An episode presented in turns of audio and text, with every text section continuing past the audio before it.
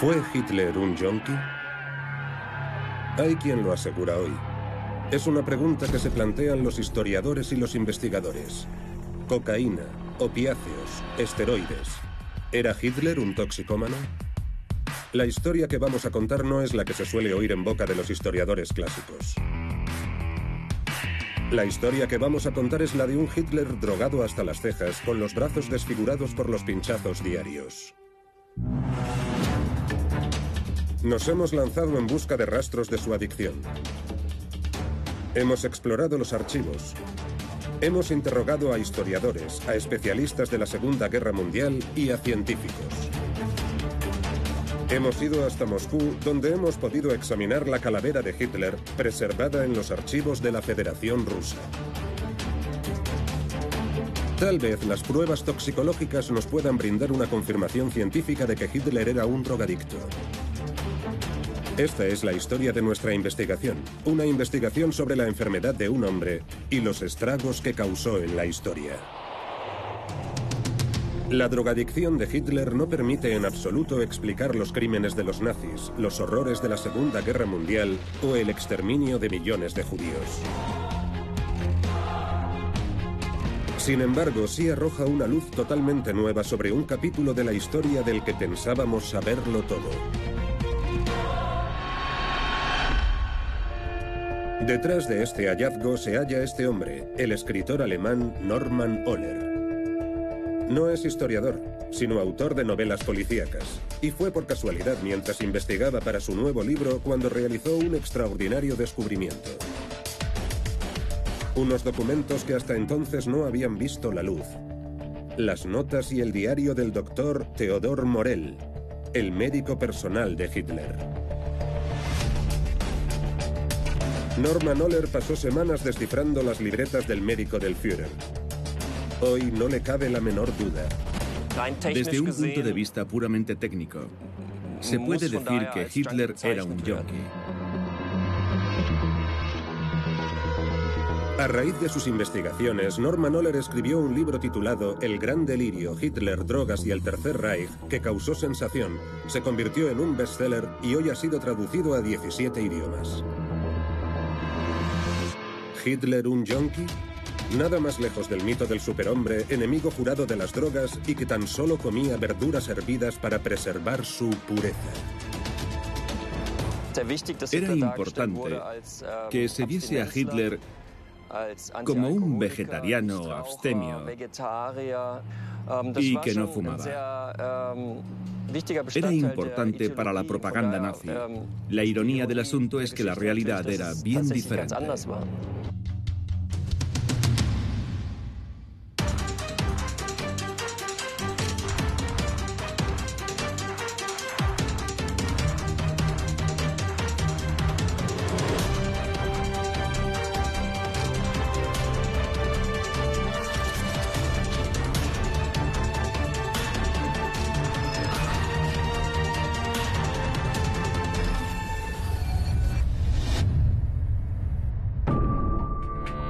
Detrás de la drogadicción del Führer se hallaba el doctor Theodor Morell.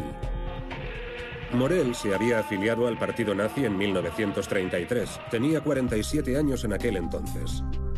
Abrió una moderna consulta en un barrio de alto standing, donde probó toda clase de técnicas revolucionarias con sus pacientes.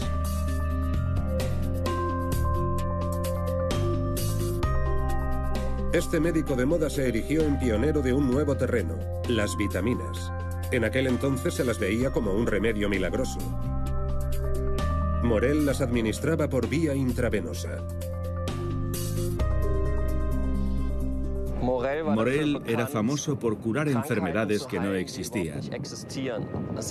Era un ejemplo típico de lo que en inglés se conoce como doctor Philgood, un médico que abusa del talonario de recetas.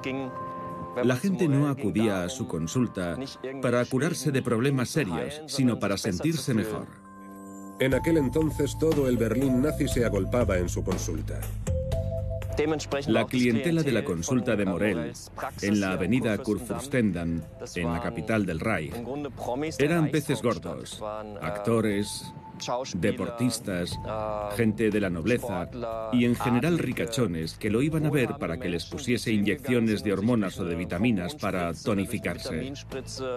Te prometían que las vitaminas eran una cosa absolutamente milagrosa, que eran comparables con cualquier remedio supuestamente milagroso. Es decir, que si tomabas vitaminas, estarías más sano y fuerte. Más sanos y más fuertes, unos objetivos muy en la línea de la ideología nazi. Y es que aunque en la práctica los nazis se oponían a las drogas, no le hacían ascos a las sustancias farmacéuticas que los pudieran hacer más eficientes. A sus ojos, el consumo de drogas, de narcóticos para superar un problema o mejorar el rendimiento no tenía nada de escandaloso. Al contrario, se les animaba incluso a hacerlo. Su relación con las drogas se centraba más en aliviar el dolor e incluso en potenciar el rendimiento.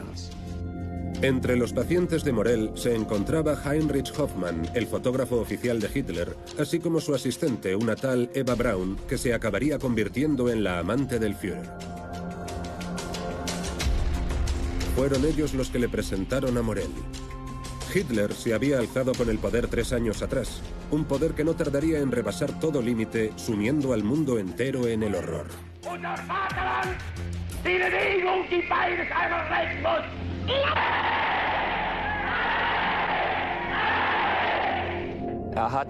Cuando conoció a Morell en una cena privada en Múnich en mil novecientos treinta y seis, Hitler le confió que sus problemas digestivos le estorbaban en su importante labor de Führer.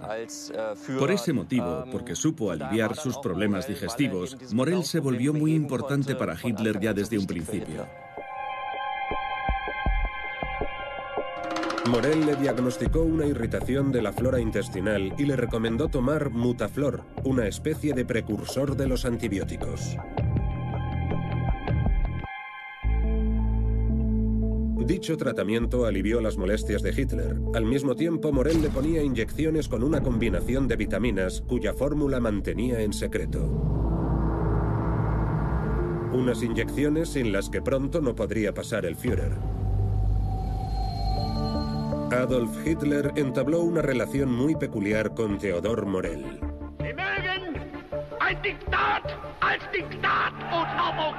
El dictador quería estar en plena posesión de sus facultades en todo momento. Un golpe de cansancio, un achaque de salud, bastaba con una inyección del doctor Morell. Morell le había explicado a Hitler que las inyecciones funcionaban mucho más rápido que los comprimidos, y la velocidad con la que hacían efecto era tan convincente que Hitler se acabó enganchando a las propias inyecciones. Ya no podía vivir sin su pinchazo diario. Cuando te pones una inyección, la sustancia tarda menos en llegar al cerebro y eres más activo. Hitler creyó haber dado con un nuevo tipo de médico que le permitiría sentirse en forma en todo momento y así poder desempeñar mejor su labor de dictador. Una labor que no le daba un respiro. Hitler estaba en todas partes, cruzando Alemania sin parar por tren y por avión, alternando reuniones de generales y baños de masas. Y a la menor señal de cansancio, allí estaba el doctor Morell. Su lema era la erradicación inmediata de los síntomas. A partir de mil novecientos treinta y siete no era infrecuente que Morell le pusiese varias inyecciones diarias a Hitler. Hablaban entre ellos de lo que llamaban la sanación instantánea. Hitler le decía, por ejemplo, «Tengo una reunión importante» o «Tengo que asistir a un desfile, necesito estar en plena forma». Y Morell le elaboraba su mezcla. Las inyecciones condicionaban el día a día del Führer, y su tratamiento se expandió. Hemos podido consultar las notas del doctor Morell. En ellas enumera hasta ochenta fórmulas magistrales y productos diferentes. Elaboraba sus medicamentos a base de extractos de hígado, testículos de toro o extractos de glándula pituitaria. Eran principalmente sustancias animales. Morell se volvió omnipresente. Estaba en todas las reuniones y en todos los viajes.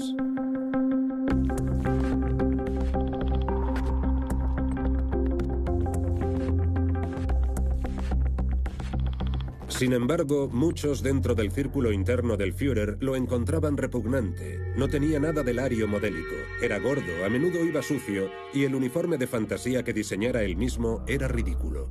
Morell ha sido descrito como obeso, feo y sin modales en la mesa.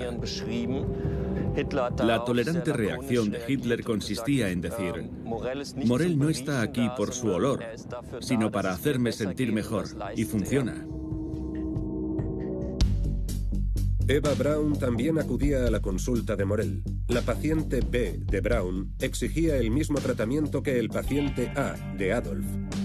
Los dos amantes estaban en la misma onda, y así el doctor Morell consolidó aún más su influencia en el círculo interno nazi. Cuando se convirtió en el médico personal de Hitler, Morell pensó en la mejor manera de usar su posición para ganar dinero, tal y como había visto a otros aprovecharse de su proximidad con Hitler. Así se le ocurrió desarrollar un preparado multivitamínico al que llamó Vitamultin. Su secreto de marketing era producirlo en unas cajas doradas, expresa y exclusivamente para Hitler, y en unas cajas plateadas para los generales. A estos preparados los llamó Nobel Vitamultin. Asimismo, vendió cientos de millones de comprimidos a organizaciones de masa. Quien dice organizaciones de masa, dice Juventudes Hitlerianas, Frente Alemán del Trabajo y las ese a, las famosas camisas pardas.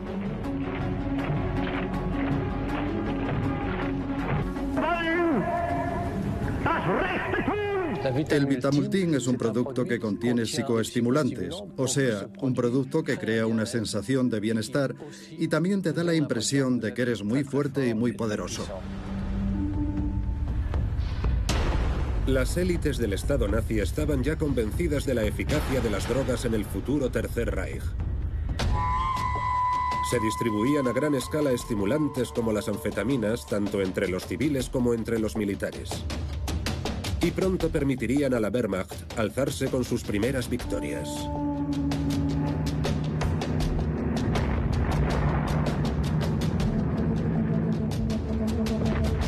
El uno de septiembre de mil novecientos treinta y nueve, Hitler dio la orden de invadir Polonia.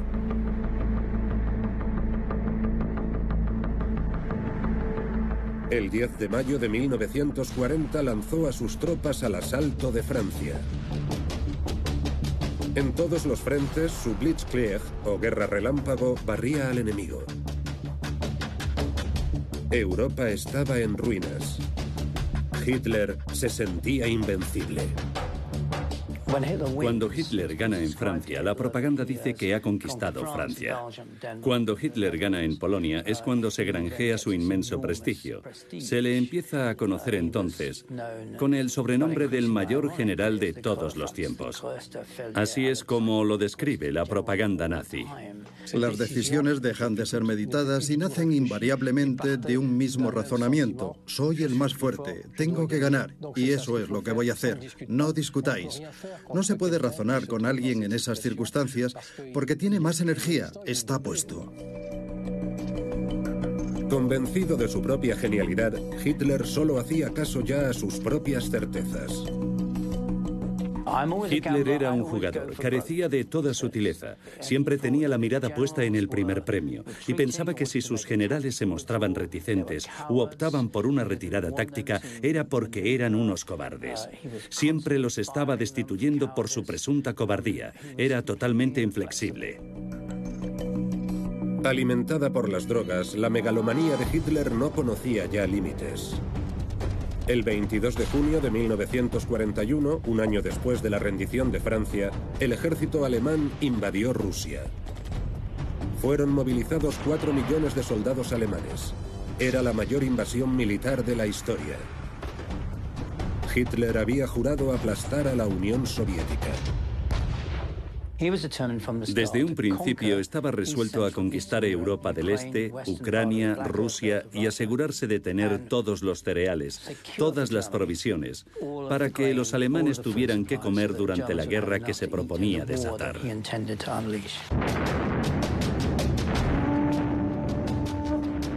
Pero las derrotas militares no tardan en acumularse. Y, como se puede leer en las notas del doctor Morell, las dosis que consumía el Führer también fueron aumentando. Mientras todo le iba bien a Alemania, Hitler estaba en plena forma. Pero en cuanto se produjo la primera derrota en el frente soviético, Hitler enfermó y le exigió una medicación más fuerte a Morell. Y en otoño de mil novecientos cuarenta y uno, Hitler recibió sus primeros opiáceos.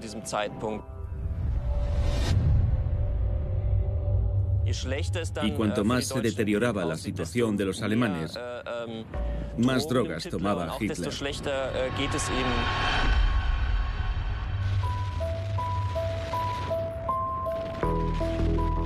La Wehrmacht estaba paralizada en el frente ruso. Por primera vez hubo quien contempló la posibilidad de la derrota. Pero el Führer, en su euforia inducida por las drogas, tan solo tenía una idea fija: la resistencia fanática.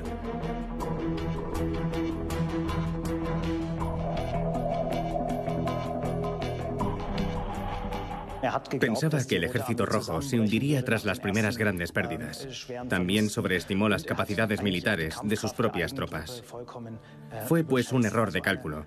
La guerra relámpago no podía funcionar en la Unión Soviética como había funcionado en los territorios relativamente pequeños de Francia o Polonia.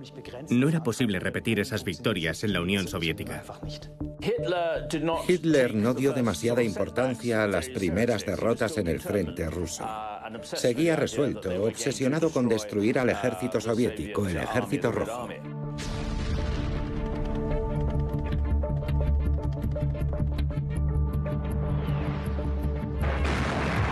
En Rusia, la estrategia de la guerra relámpago fue un fracaso. Los alemanes no podían librar una lucha a largo plazo contra los rusos, superiores en número y en armas. Cegado por los narcóticos, Hitler hizo oídos sordos a todos estos argumentos. Las derrotas se iban multiplicando, los pinchazos también. Hitler empezó a consumir cada vez más narcóticos para mantenerse al margen de la realidad, en un estado en el que estaba convencido de que el supersoldado alemán tenía que aplastar al infrahombre eslavo, costase lo que costase. No cabe duda de que las drogas fueron responsables en parte del hecho de que Hitler tuviera una visión tan radicalmente errada de las cosas. Hitler vivía en un estado de autoengaño debido a su personalidad. Siempre había tenido esa especie de visión mesiánica de su papel como líder.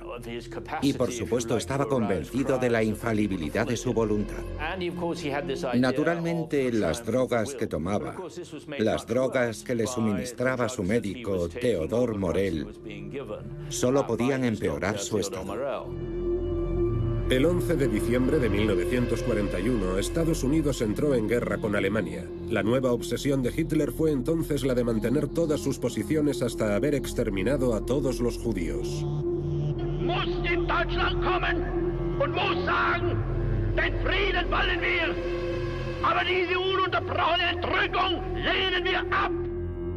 Hitler sabía que ya no podía ganar la guerra. Tras el fracaso de su campaña en el este en mil novecientos cuarenta y uno y con la incorporación de Estados Unidos en el bando aliado, Hitler tenía claro que su plan había fallado y quería matar hasta el último judío. Si perdemos, al menos los judíos no nos sobrevivirán, pensó. Hitler jamás habría reconocido la posibilidad de la derrota porque habría sido una traición a la Alemania nazi. Pero al mismo tiempo, en su fuero interno, temía no poder ver realizados sus planes. Creo que Hitler temía perder la oportunidad de matar a tantos judíos como le fuese posible. En marzo de mil novecientos cuarenta y dos, Hitler dio la orden de lanzar la Operación Reinhard. es decir, el exterminio sistemático de más de dos millones de judíos polacos, así como de cincuenta mil gitanos en la Polonia ocupada.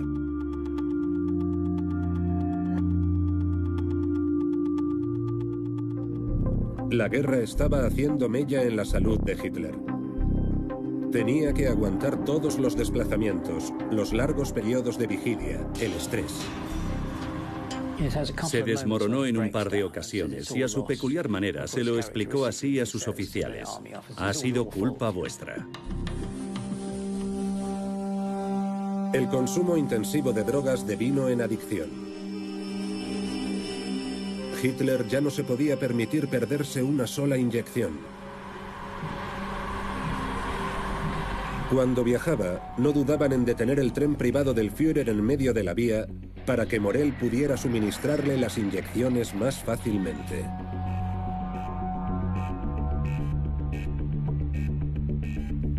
Aislado en su mundo de drogadicto, Hitler había dejado de comer junto a sus generales. Se pasaba los días solo y solamente se dejaba ver cuando caía la noche. Se volvió taciturno, dejó de hablar y de dar discursos oficiales. Lejos quedan los grandes discursos, los mítines de masas. Estas imágenes forman parte del pasado. Las drogas se han convertido en el sustituto químico de la energía que Hitler obtenía antes del contacto con las cohortes de adoradores. Ya no se dirigía al pueblo alemán. Había dejado de dar discursos, puesto que era incapaz de ofrecer una solución, pero estaba convencido de que acabaría por producirse un milagro. El consumo de jeringas se disparó. Morell se vio incluso obligado a hacer un pedido especial.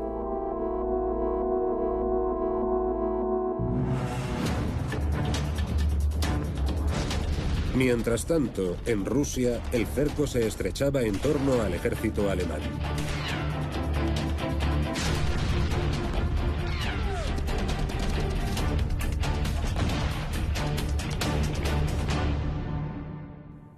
Pero él no estaba dispuesto a rendirse. Aquello formaba parte de su carácter, o todo o nada, sin compromisos.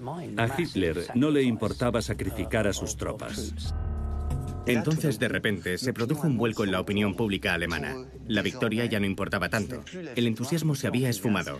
Tal vez fuese un régimen ideal, pero se estaba convirtiendo en un régimen odiado.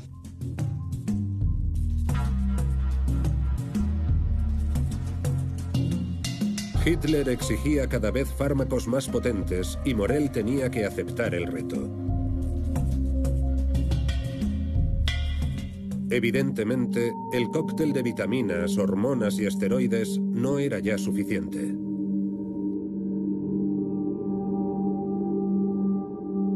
Hemos consultado el historial del paciente A. En el segundo trimestre de mil novecientos cuarenta y tres, Morell deja constancia de una nueva sustancia. Subraya el nombre tres veces. Es el Eucodal.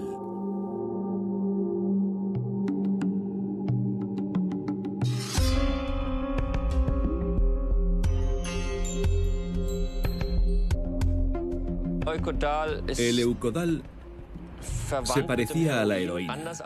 Contrariamente a la heroína, tenía un fuerte poder euforizante, es decir, que tienes un subidón y te sientes más lúcido. Y por otra parte, dejas de sentir el dolor. Te sientes sencillamente invencible. Es la droga ideal. Te sientes poderoso y lúcido. Y crees que tienes razón siempre. Hagas lo que hagas y digas lo que digas. El Eucodal es un medicamento que tiene un efecto importante. Es un opiáceo, es decir, un derivado del opio, y te vuelves cada vez más dependiente de este tipo de molécula. ¿Con cuánta frecuencia tomó Hitler Eucodal? Hay por lo menos veinticuatro ocasiones documentadas. ¿Pero quedó ahí la cosa? ¿Qué significa la misteriosa X que aparece recurrentemente en los archivos de Morell? ¿Y qué pensar de este apunte omnipresente? Inyección como de costumbre. Inyección como de costumbre no quiere decir nada y tan solo sirve de relleno o para dejar constancia de que le había dado una inyección, pero escondiendo al mismo tiempo el contenido de la jeringa. Lo mismo se puede decir de las X. Norman Ohler no alberga la menor duda. Detrás de cada X, detrás de cada inyección como de costumbre, se esconde el Eucodal, la hiperpoderosa droga que mantiene viva la fe de Hitler.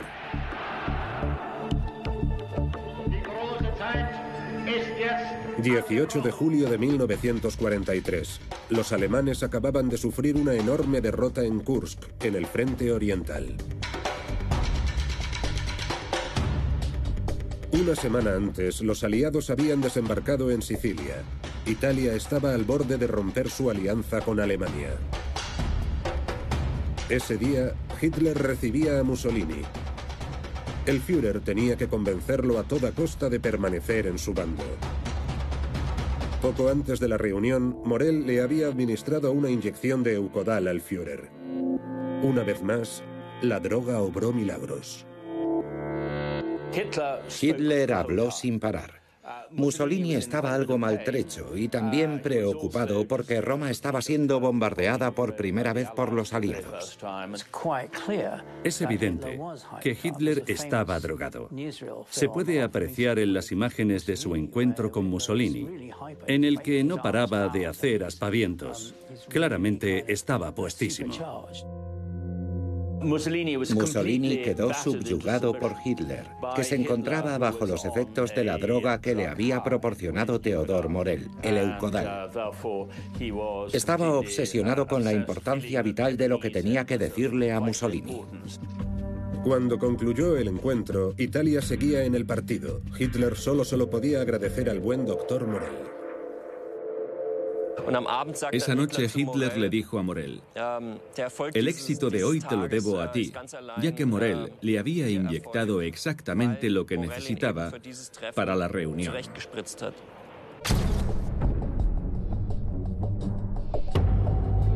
Pero Hitler estaba cada vez más aislado. A medida que se acumulaban las derrotas, el deterioro físico del Führer se iba volviendo cada vez más visible. Por aquel entonces solo tenía cincuenta y cuatro años. Hitler se estaba debilitando a ojos vistas. Su tez se tornó gris y amarillenta. Su pelo estaba encaneciendo. Su aspecto general parecía menos aseado y su mente no estaba tan aguzada como antes. Es evidente que estaba estresado. Hay numerosos testimonios de su envejecimiento acelerado. Tan solo tenía cincuenta y tantos años y ya parecía presentar los síntomas del Parkinson.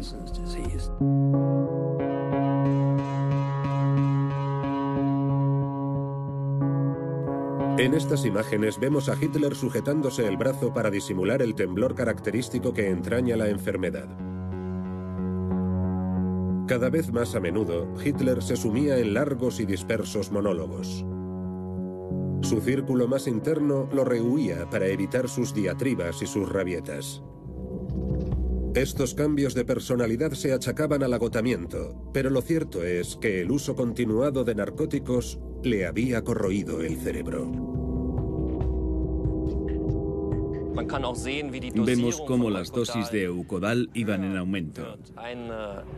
Una dosis de veinte miligramos de Eucodal, administrada por vía intravenosa, podía producir un efecto increíblemente poderoso, sin comparación con ninguna medicación normal.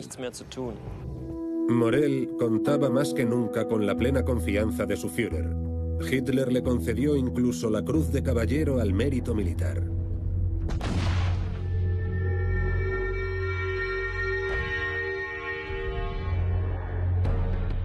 seis de junio de mil novecientos cuarenta y cuatro, el día D. El desembarco de los aliados en Normandía cogió completamente por sorpresa a los alemanes. El frente occidental quedaba así inaugurado. Militarmente, las últimas esperanzas del Reich se estaban volatilizando. Hitler era el ejemplo, el modelo a seguir, y en aquel entonces la población ya estaba empezando a dudar de él. Algunos hasta se planteaban si no sería mejor quitarlo de en medio para obtener por fin la paz.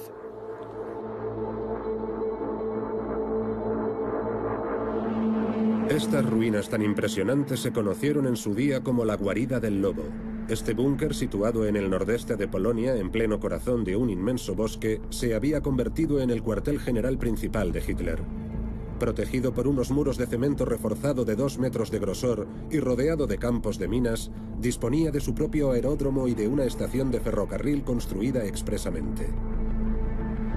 Fue aquí, el veinte de julio de mil novecientos cuarenta y cuatro, donde Hitler sobrevivió a un intento de asesinato. Ese día, Morell le había administrado a Hitler una de sus inyecciones X, como de costumbre, apuntó en su diario. Había veinticuatro oficiales reunidos alrededor de una gran mesa. Hitler estaba escudriñando unos mapas militares. La detonación fue sumamente violenta. Hitler estuvo a punto de morir en el intento de asesinato del veinte de julio del cuarenta y cuatro. Colocado debajo de la mesa, el artefacto explosivo alcanzó las piernas del Führer. También le perforó los tímpanos, pero estaba vivo.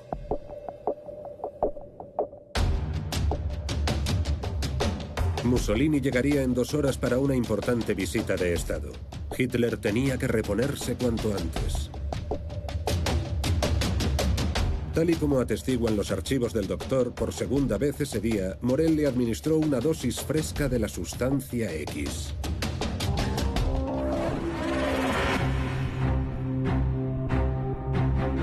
Embozado en una gran capa negra, Hitler acudió a la estación para recibir a Mussolini. Viendo a un Hitler aparentemente en gran forma, Mussolini, que estaba al tanto del atentado, exclamó: «Esto tiene que ser una señal de la providencia». Los tímpanos reventados de Hitler requerían una intervención urgente, por lo que se hizo venir de un hospital de la región a un otorrinolaringólogo, un tal Erwin Giesing. Acudió para examinar los tímpanos perforados de Hitler y traía una nueva droga en su maletín, la cocaína. Se la aplicó internamente a modo de crema para tratarle la garganta.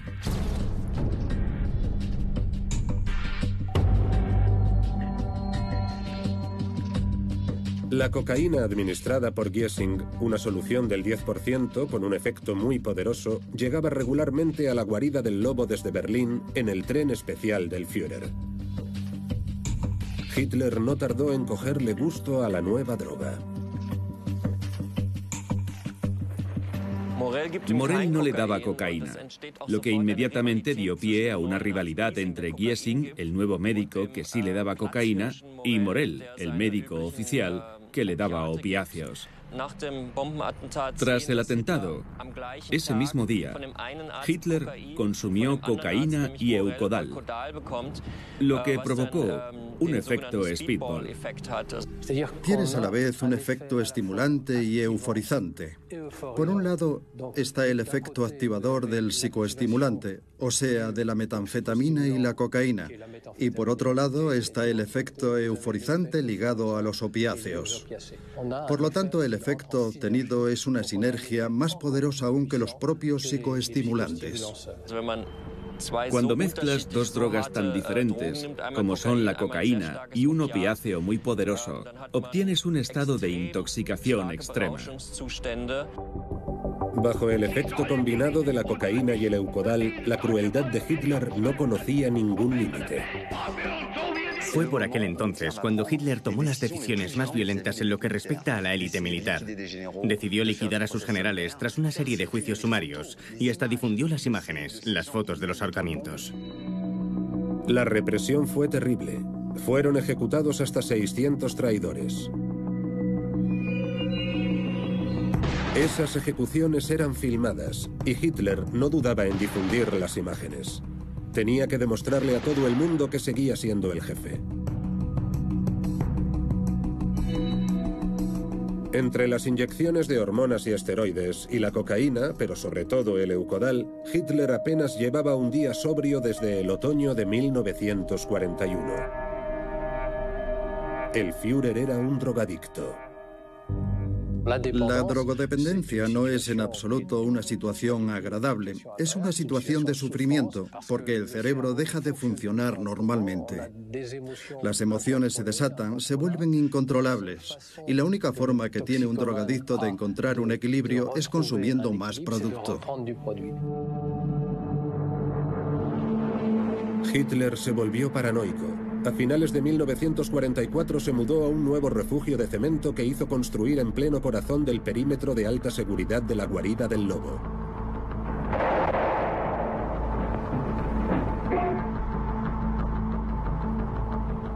El Führer estaba rodeado ahora de una muralla de grava y cemento de siete metros de grosor.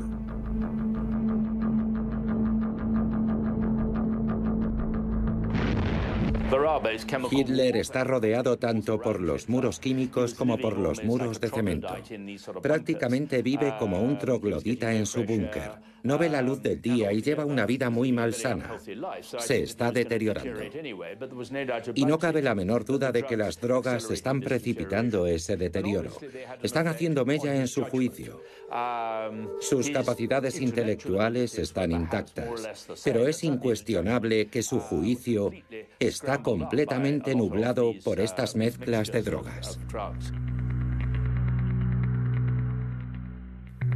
A finales de mil novecientos cuarenta y cuatro, los temblores de Hitler se volvieron cada vez más intensos.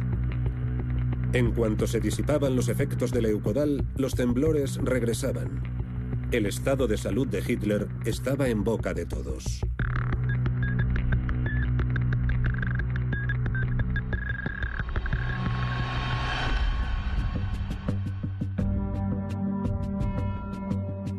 Estas imágenes, este saludo, son ya historia antigua. Hitler tenía que esconderse las manos en los bolsillos de su chaqueta para esconder los efectos de su enfermedad. ¿Y si estos temblores hubieran sido consecuencia directa de su consumo frenético de Eucodal y cocaína?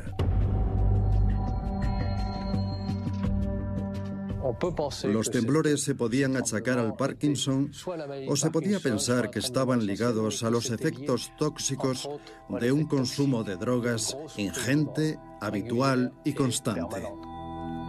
Las venas del dictador estaban tan estragadas que a Morell le costaba encontrar sitio para pincharlo. Morell le dijo a Hitler que tenía que renunciar a las inyecciones porque ya no le encontraba las venas. Las tenía cubiertas de tejido cicatricial, se le estaban formando pústulas, padecía inflamaciones. Mientras los aliados invadían el Reich, el Eucodal estaba barriendo las dudas de Hitler y cegándolo ante la inevitable derrota. Hitler quería dirigir todas las operaciones desde su escritorio con sus mapas, donde se convertía en un dios que movía sus peones en diferentes direcciones. Bajo la influencia combinada del Eucodal y la cocaína, Hitler seguía esperando que fuera posible frenar la ofensiva de los aliados en el oeste. Y para ello tenía un plan: volver a atacar Francia. Cuando Hitler tomó la decisión de lanzar la ofensiva de las Ardenas en septiembre de mil novecientos cuarenta y cuatro, estaba bajo los efectos euforizantes de la cocaína. Hitler estaba drogado cuando tomó esa decisión, que a él le pareció una genialidad.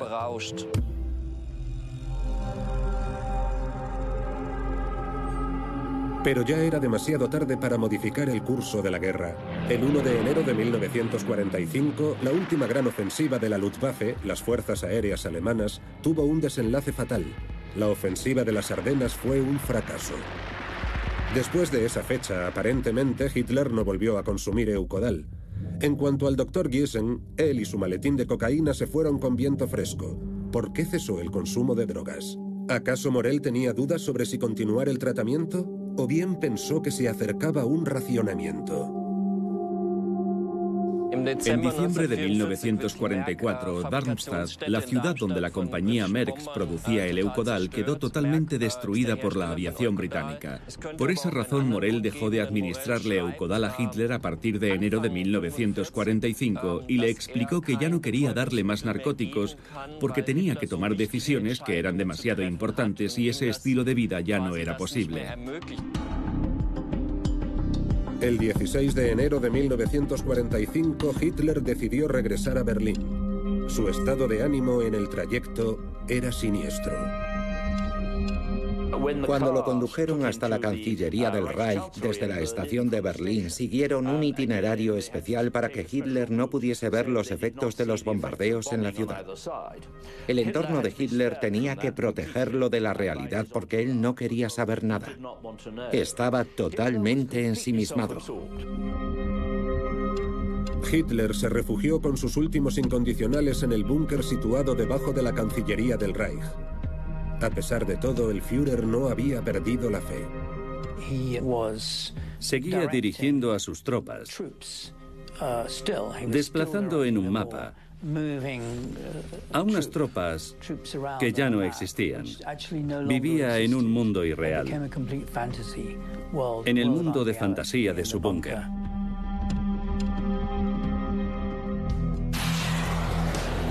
Las tropas de Stalin se acercaban inexorablemente.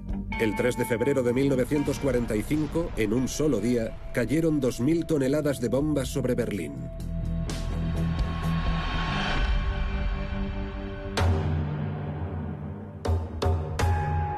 Mientras tanto, en el búnker, las provisiones de drogas tocaban a su fin. Tan solo quedaban ya unas pocas ampollas de un preparado a base de hígado elaborado in situ. A lo largo de estas últimas semanas, Hitler presentaba todos los síntomas del síndrome de abstinencia. Los temblores empeoraron y su estado físico se deterioró aún más. El síndrome de abstinencia, cuando uno se queda sin sus drogas, se caracteriza por una agresividad extrema, una irritación permanente. Toda emoción se vuelve intolerable. En los últimos estertores del Reich, a lo largo de las últimas semanas, Hitler anunció claramente que estaba dispuesto a suicidarse. Es el periodo del declive, de algún modo. Han sufrido tantas pérdidas, han ido tan lejos, están tan quemados, que llega un punto en el que ya solo pueden desmoronarse. Morell anunció entonces a su paciente que ya no le quedaba ni un mísero comprimido de Vitamultin. El dieciséis de abril de mil novecientos cuarenta y cinco comenzó la ofensiva final en Berlín. Con el cerebro destruido por años de abuso de las drogas, Hitler declaró: "Los rusos sufrirán la derrota más sangrienta de todos los tiempos". El veinte de abril, Hitler celebró su cumpleaños por última vez. Cumplía cincuenta y seis años. Eva Braun organizó un baile al que invitó a los últimos fieles del dictador. Los invitados bebieron champán. Por su parte, Hitler se acostó antes de lo normal. Lo cierto es que había una atmósfera de derrumbe y a la vez una especie de locura colectiva. Era el momento idóneo para terminar de beberse las últimas cajas de champán. Era un ambiente totalmente desquiciado. Estaban con el agua al cuello y habían quemado todos los puentes. La gente ya estaba hablando de la mejor forma de suicidarse, pegándose un tiro, tomando veneno. Mientras tanto, Hitler iba repartiendo cápsulas de cianuro como si fueran caramelos para tomar antes del último viaje. Estaban completamente enloquecidos. Mientras en la superficie los ese ese celebraban orgías en la Cancillería del Reich. Había comida, champán, alcohol y todo lo demás. Al día siguiente, los lanzamisiles y la artillería pesada del Ejército Rojo de Stalin se ensañaron con el centro de Berlín. Ese mismo día, el doctor Morell fue despedido. Como camello de Hitler, Morell cometió el error que no debe cometer un camello bajo ningún concepto, que es enganchar a un cliente a una sustancia y luego no disponer de esa sustancia. A las dos de la tarde de ese mismo día, un avión despegó de Berlín. Morell estaba huyendo. Morell fue arrestado por los americanos, quienes lo interrogaron largo y tendido hasta el verano de mil novecientos cuarenta y seis. Murió al poco tiempo, aparentemente a raíz de las secuelas de su detención a manos de los americanos.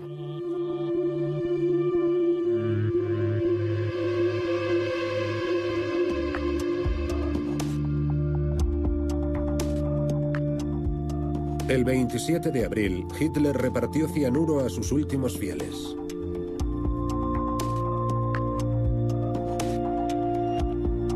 El búnker de la Cancillería era ahora el epicentro de una batería de ataques procedentes de todas las direcciones. El desenlace estaba a la vuelta de la esquina. El veintinueve de abril, a medianoche, se apresuraron en celebrar la boda de Hitler y Eva Braun. El desayuno de bodas fue frugal. Apenas quedaba nada que comer en las despensas del búnker. A continuación, Hitler dictó su testamento. Luego hizo ingerir una cápsula de cianuro a su perra Blondie para comprobar la eficacia del veneno. El treinta de abril, en torno a las tres de la tarde, Adolf Hitler y Eva Braun se suicidaron ingiriendo cada uno un comprimido de cianuro. Hitler remató la faena descerrajándose un tiro en la cabeza. Así pues, ¿fue Hitler un yonki? ¿Contribuyó su adicción a sumir al mundo entero en el horror? Es una cuestión que los historiadores siguen debatiendo. Tengo la impresión de que las decisiones de Hitler no se vieron afectadas por ninguna droga o medicamento. Una vez más, vemos cómo Ohler coge un puñado de ejemplos y los exagera desmesuradamente. Hitler no actuaba bajo los efectos de las drogas, se dejaba guiar por su personalidad. Y sin embargo, lejos de tratar de buscar circunstancias atenuantes a los crímenes del nazismo, Norman Ohler está convencido de que la drogadicción de Hitler puede arrojar una nueva luz sobre lo que ya sabemos de este oscuro periodo. Debido a la monstruosidad de los crímenes que se cometieron, creo que tendemos a desconfiar de todo enfoque no ortodoxo y lo rechazamos de entrada. Por otra parte, hay demasiados historiadores deseosos de proteger su territorio, pero la historia es demasiado importante como para dejar que la monopolicen los historiadores. ¿Era Hitler un yonki? Puede que un día la ciencia sea capaz de sacarnos de dudas. Para averiguarlo viajamos hasta Moscú.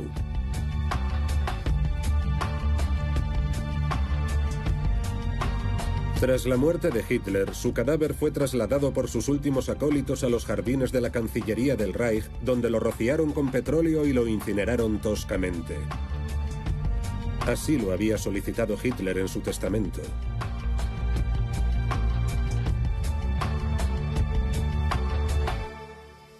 Unos días más tarde, los restos de su cuerpo fueron hallados por los oficiales del Ejército Rojo que asediaron el búnker. Una mandíbula, identificada formalmente gracias al registro dental del Führer, fue trasladada a Moscú. El resto del esqueleto fue enterrado en los jardines de la Cancillería del Reich. Esa mandíbula se halla hoy en el cuartel general del Servicio Federal de Seguridad, los servicios secretos rusos. A pesar de nuestras peticiones, se nos ha negado el acceso a la misma. Sin embargo, en Moscú, en los archivos nacionales de la Federación Rusa, hay una calavera preservada que podría haber sido la de Adolf Hitler. ¿Será esta la prueba incontrovertible de su posible drogadicción? En mil novecientos cuarenta y seis, un año después del fin de la guerra, estando ya enterrado el cuerpo de Hitler, una comisión viajó a Berlín para llevar a cabo una serie de exhumaciones en los jardines de la Cancillería del Reich. Ahí fue donde descubrieron parte del que podría haber sido el cráneo de Hitler. Es muy probable que se trate de la calavera de Hitler, pero nadie lo puede confirmar al cien por cien. Y es que los resultados de un hipotético examen de A D N nunca han salido a la luz. La cuestión de los exámenes genéticos es un problema, dada la ausencia de materiales con los que comparar el A D N de Hitler. Sencillamente, dichos materiales no existen. Hitler no tiene parientes que estén dispuestos a someterse a un examen genético. En cuanto a la posibilidad de llevar a cabo pruebas toxicológicas que nos permitieran hallar rastros de drogas en los restos de Hitler, es algo que no está precisamente sobre la mesa. La misión de los archivos nacionales o del Servicio Federal de Seguridad es la preservación de todo material, documento, fragmento, pero en ningún caso es la de llevar a cabo pruebas biológicas. Esto no forma parte de la misión de los archivos. Aunque los historiadores actuales se resisten a aceptar estas conclusiones, la investigación de Norman Ohler nos ha permitido desvelar algunos aspectos de la personalidad del Führer que hasta ahora no tenían explicación, así como la incoherencia de algunas de sus decisiones. Las pruebas científicas de la drogadicción de Hitler tendrán que aguardar la buena voluntad de las autoridades rusas.